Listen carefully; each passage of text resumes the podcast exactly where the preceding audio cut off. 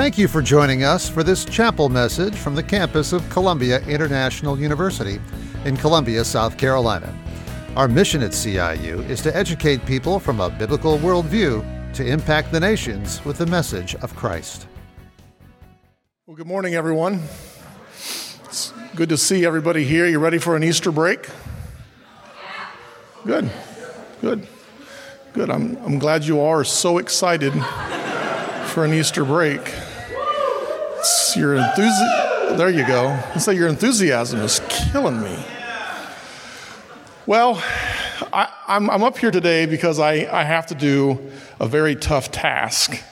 And um, this is not one that I have looked forward to uh, for quite some time. Uh, maybe you know and maybe you don't. But um, our dean of students, Mr. Rick Swift, is going to be leaving us. And uh, Rick has spent 31 years here.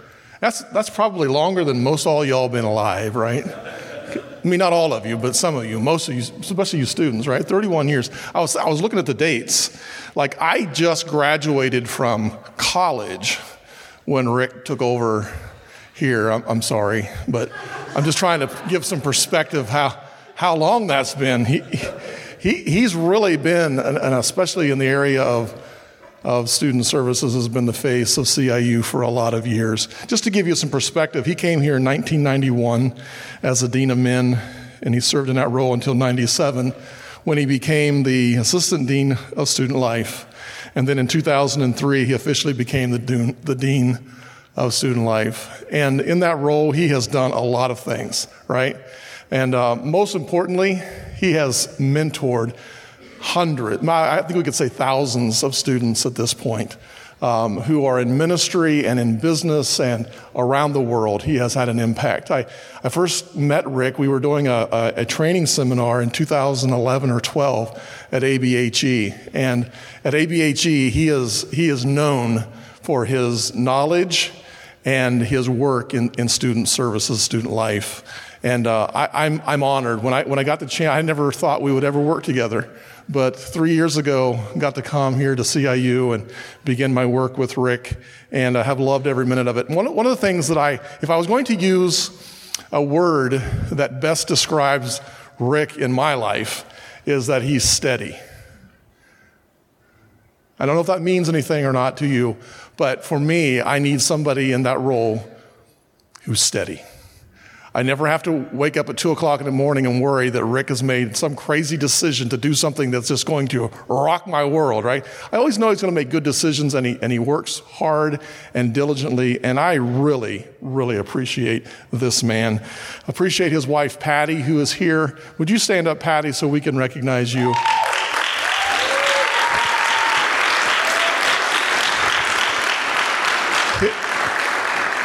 His, his kids literally grew up on this campus. I mean, so Katie and, and Nathan and Amy, I think Amy's here, right?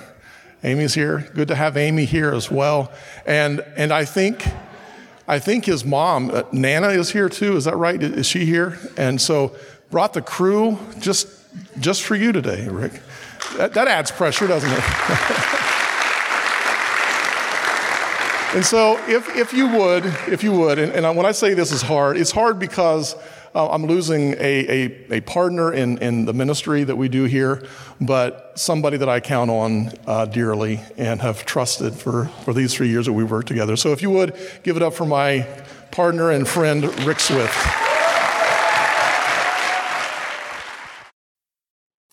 All right, now the hard part. I have to speak. Um, so if I break down and blubber, I've got a couple people ready to come up and speak in my place because um, this is going to be tough. See, I told you. So 31 years. So I just thought to help me with my emotional state, just give you a little bit of uh, numbers behind the 31 years. So that means, rough estimate, and I kind of lowballed it, 3,800 plus chapels that I've been to. So quit your belly aching, all right? 6,500 meals in the cafeteria. And ditto. 19,000 plus trips up and down the boulevard. At least 500 birthday songs to Tyler. Two pandemics, almost three swine flu, avian flu, and then our dear friend COVID.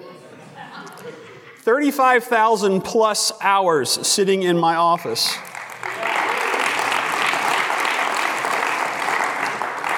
And here's the best part over 5,000 CIU graduates. And my congrats to the class of 2022. Uh, congratulations to you guys. I also want to just say thanks to faculty and staff, my friends through the years. Uh, you, whew, you have been special not just in my career and, and a lot that have gone on, a lot that have gone to be with the Lord that poured into me in my early years, but especially I want to thank the faculty that poured into Amy and Katie. So, Amy back there, teacher ed major uh, with their MAT, and all the education folks, thank you so much for pouring in to Amy.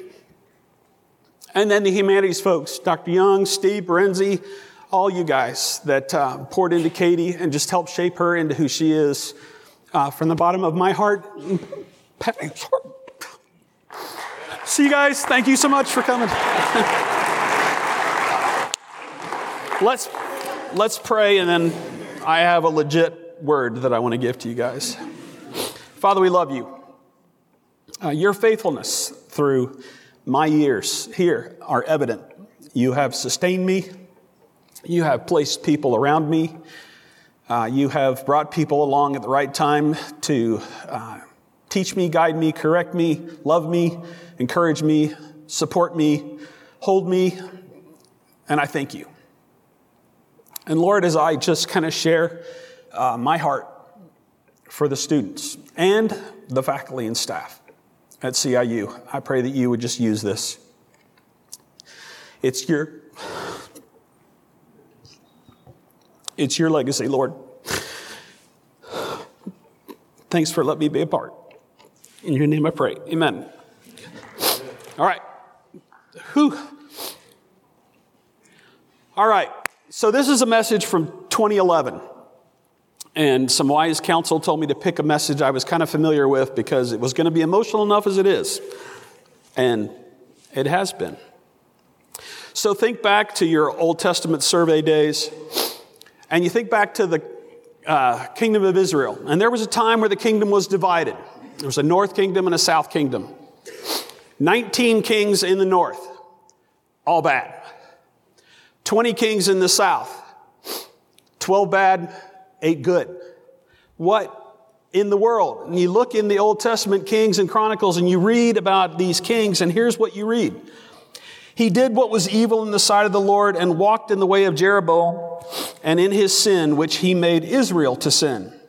And Ahab, the son of Omri, Omri, did evil in the sight of the Lord above all that were before him. And he did that which was evil in the sight of the Lord as his fathers had done. So, where did all of these kings get off track? the, obviously they were responsible for their actions, but there's something a little bit further back that I think is foundational to what happened well before these guys took their throne. So, 1 Samuel chapter 8. Let's just read what it says there. This is where Israel demands a king. Then all the elders of Israel gathered together and came to Samuel at Ramah, and they said to him, Behold, you have grown old, and your sons do not walk in your ways. Now appoint a king for us to judge us like all the nations. But the thing was displeasing in the sight of Samuel when they said, Give us a king to judge us.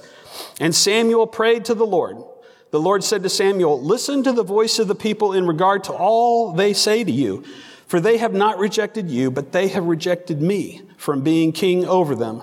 Like all the deeds which they have done since the day that I brought them up from Egypt, even to this day, in that they have forsaken me and served other gods, so they are doing to you also. It's not the king's fault 100%. This is what the people did in Israel. And so when it comes to doing right in the sight of the Lord, they were not doing it. By their attitudes and their actions, they had rejected God. And so, three quick observations from this little passage here. One, as a collective people, they forgot God. Two, they chose to submit to a human king who would tax them heavily versus the God who had delivered them from the hands of the Egyptians, had fed them, and provided them water. And three, they literally forgot, willfully or without thinking, what God had done and believed they could conduct their own affairs better if the governing was left to themselves. Stupid people. But we're exactly like them today.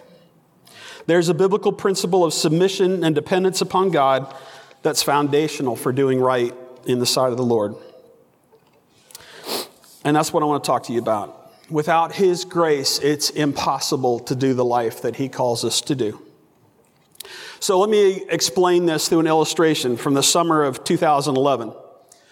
There were five students at CIU that got this cockamamie idea that they were going to ride bikes from Jacksonville, Florida to Portland, Maine. And it was called the One More Tour. And so they were going to ride and they were going to stop at different churches, at alumni places. And the idea was they're going to get one more student. So all these stops, they were meeting with people, youth groups and stuff like that, just to recruit students. Well, you guys know that I'm a biker. I love riding bikes. Well, I was a 47 year old biker at that time, and they were 20 year old bikers at that time. So I joined them on the uh, border of South Carolina and Georgia, and we were, we were riding from there to Myrtle Beach. Pretty good ride. Through some back roads, not on the interstate. Um, but we got going. So when you ride like that, you get in a line. And the person out front is doing what's called a pull. And they're literally pulling you along because aerodynamically they are cutting the wind in front of you and it makes those behind the first person, makes the ride much easier. So what we were doing is we were doing three mile pulls. So you would ride up front for three miles, about 10 minutes, and then you would peel off. And what you would do is you would just move off one side or the other. You'd slow down just a little bit. The line would go by you, and then you'd start pedaling again. You'd fall back in behind. You'd get the benefit of those riding in front of you, and you would recover while you got in that line. Well, one rule for doing that is if you're going on an uphill and your three miles come to an end, you finish the hill. Well, it's Rick's turn to do the pull. And we're coming to 2.9, and I'm looking in front of me, and it's like, this is the low country of South Carolina. Who put this hill here? And I'm like, God, this isn't funny. And so, being the sweet, humble man that I am, I'm like, I'm going to show these guys what I got. So I'm cranking it, and I'm pedaling the bike up there, and I'm going to make it to the top. And I get to the top and I'm done and I pull off and they're like, good pull, good pull, good pull. And I'm thinking to myself, I'm dead, I'm dead, I'm dead. and what happened is when I pulled off and I started letting the line go by me, I had nothing in the tank. And instead of falling right behind the last rider and getting in that benefit, I got too far back. And so I pulled in line, but I wasn't close enough to get the benefit of the person pulling in front of me and I was toast. But here's what one of the guys did in the line Matt Densky, a legend in Memorial 2. He was RA in Memorial 2 for five years. Two years of his undergrad, three years of his MDiv. The man gave his life for his country on M2. Matt saw what was going on, came back, got in front of me, and said, Come on, let's go. And what he did is he got in front, cut the wind for me so that I could get back up in the line with them. Amazing ride. It was so cool. Now, I was done and I knew it. I didn't have to admit it. They knew what was going on. So, what does this illustration have to do with anything? It's a cool story, right? Listen to this verse. Therefore, the law has become our tutor to lead us to Christ, that we may be justified by faith. The law instructed me what I needed to do in order to ride my bike the way it was originally intended pedal hard, stay in line, keep up. I also learned through the law what I was powerless to do pedal hard, stay in line, and keep up. Now, I could sort of stay in line, but I was so far off the back, like I said, my efforts did me no good. The law was instructive, but it was powerless, and so was I. I needed something beyond the law and my own strength to ride the ride I wanted to ride and the ride that was designed for that day. I had to submit and I had to admit help. I need help. I can't do it. Now look at Romans 7 24 and 25. Wretched man that I am. All right? Poor little pedaler on your bicycle that I am. Who will set me free from the body of this death? Thanks be to God through Jesus Christ our Lord. So that on one hand, I myself with my mind am serving the law of God, but on the other, with my flesh, the law of sin. Romans 8, 1 and 2. Therefore, there is now no condemnation for those who are in Christ Jesus. For the law of the Spirit of life in Christ Jesus has set you free from the law of sin and death. And now listen to 8, 3. For what the law could not do, weak as it was through the flesh, God did, sending his own Son in the likeness of sinful flesh and as an offering for sin. While I, on that bicycle, had come to a point of submitting myself admitting that I needed help, and then receiving that help from Matt, there was another act of submission that was going on. Now, Matt at that time was dating Dr. Jones, our chancellor. He was president at the time. He was dating his daughter. Uh, they're married today. Uh, but I still don't like comparing Matt to Christ. but listen, Matt had every right to stay in line where he was riding with those other guys. I had made the mistake. I was the one that was weak. I had earned my place apart from the other five riders. He chose to submit himself to the bigger story that all six of us would ride the ride as it had been designed. In submitting himself, he also humbled himself and took on what I could not do. What I could not do, weak as I was in my flesh, Matt came and extended the grace that only he could provide. Now, I hope there's another verse that's going through your mind.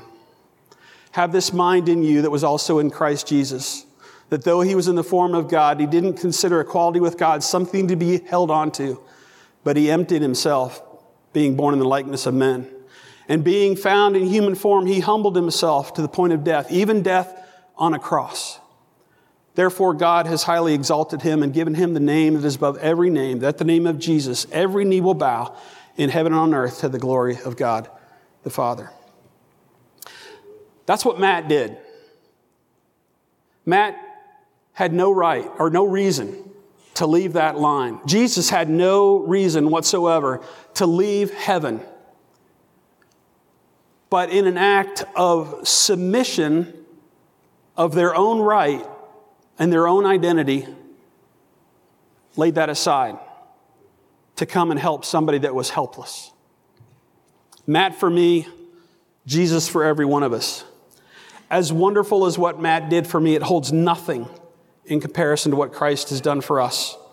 What we cannot possibly do living right in the sight of the Lord, God did through Christ, the giver of all grace. What he did for us to pay the payment for our sin is the same the way we live right in the sight of God.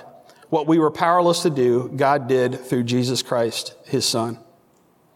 2 Corinthians 5:21. He, God, made him who knew no sin, Jesus, to be sin on our behalf, that we might become the righteousness of God in him.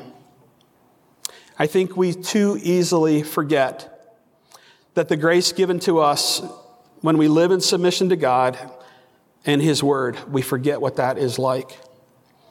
Like the 31 bad kings, we're so easily deceived, even sometimes by ourselves, into thinking that we're pedaling just fine, and we don't realize that apart from God's provision, it's hopeless. And we often forget what grace is intended for, not just as a redemption from our lost and sinful state, it's the ability to ride the way we were meant to ride, the way we were intended to live, what God has provided for us. Titus chapter 2. For the grace of God has appeared, bringing salvation to all men, instructing us to deny ungodliness and worldly desires, and to live sensibly, righteously, and godly in this present age, looking for the blessed hope and the appearing of the glory of our great God and Savior, Jesus Christ, who gave himself for us to redeem us from every lawless deed and to purify for himself a people for his own possession, zealous for good deeds. If I can leave you with one thing, it's grace. Grace to ride the ride, to live the life God has in store for you. You need to learn it. You need to pray about it. You need to submit yourself to it. You need to meditate on it. You need to depend on it. And you need to live on it. CIU, ride the ride you were meant to ride. I'll see you. I love you. Let's pray.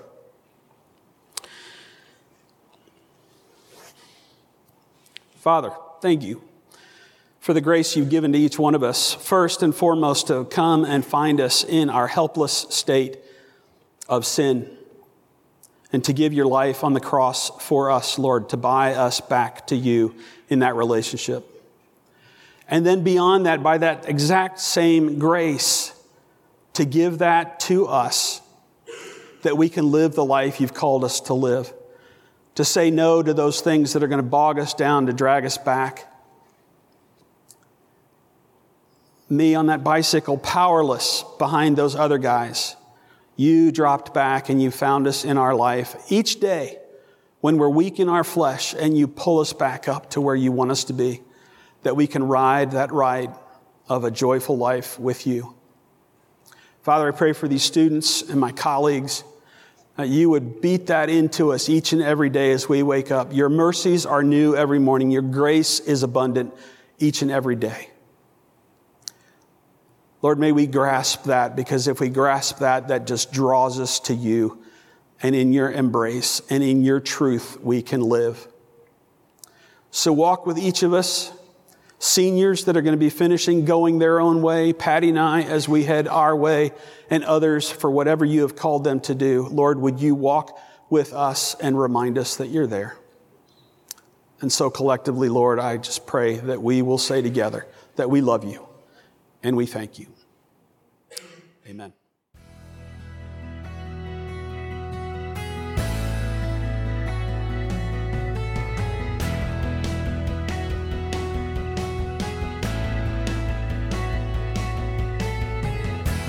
We hope you found this message a blessing to your life.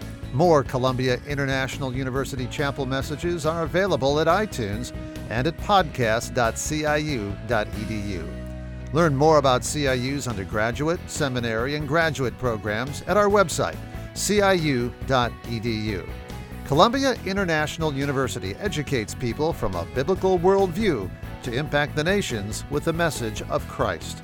Thank you for the opportunity to minister to you today.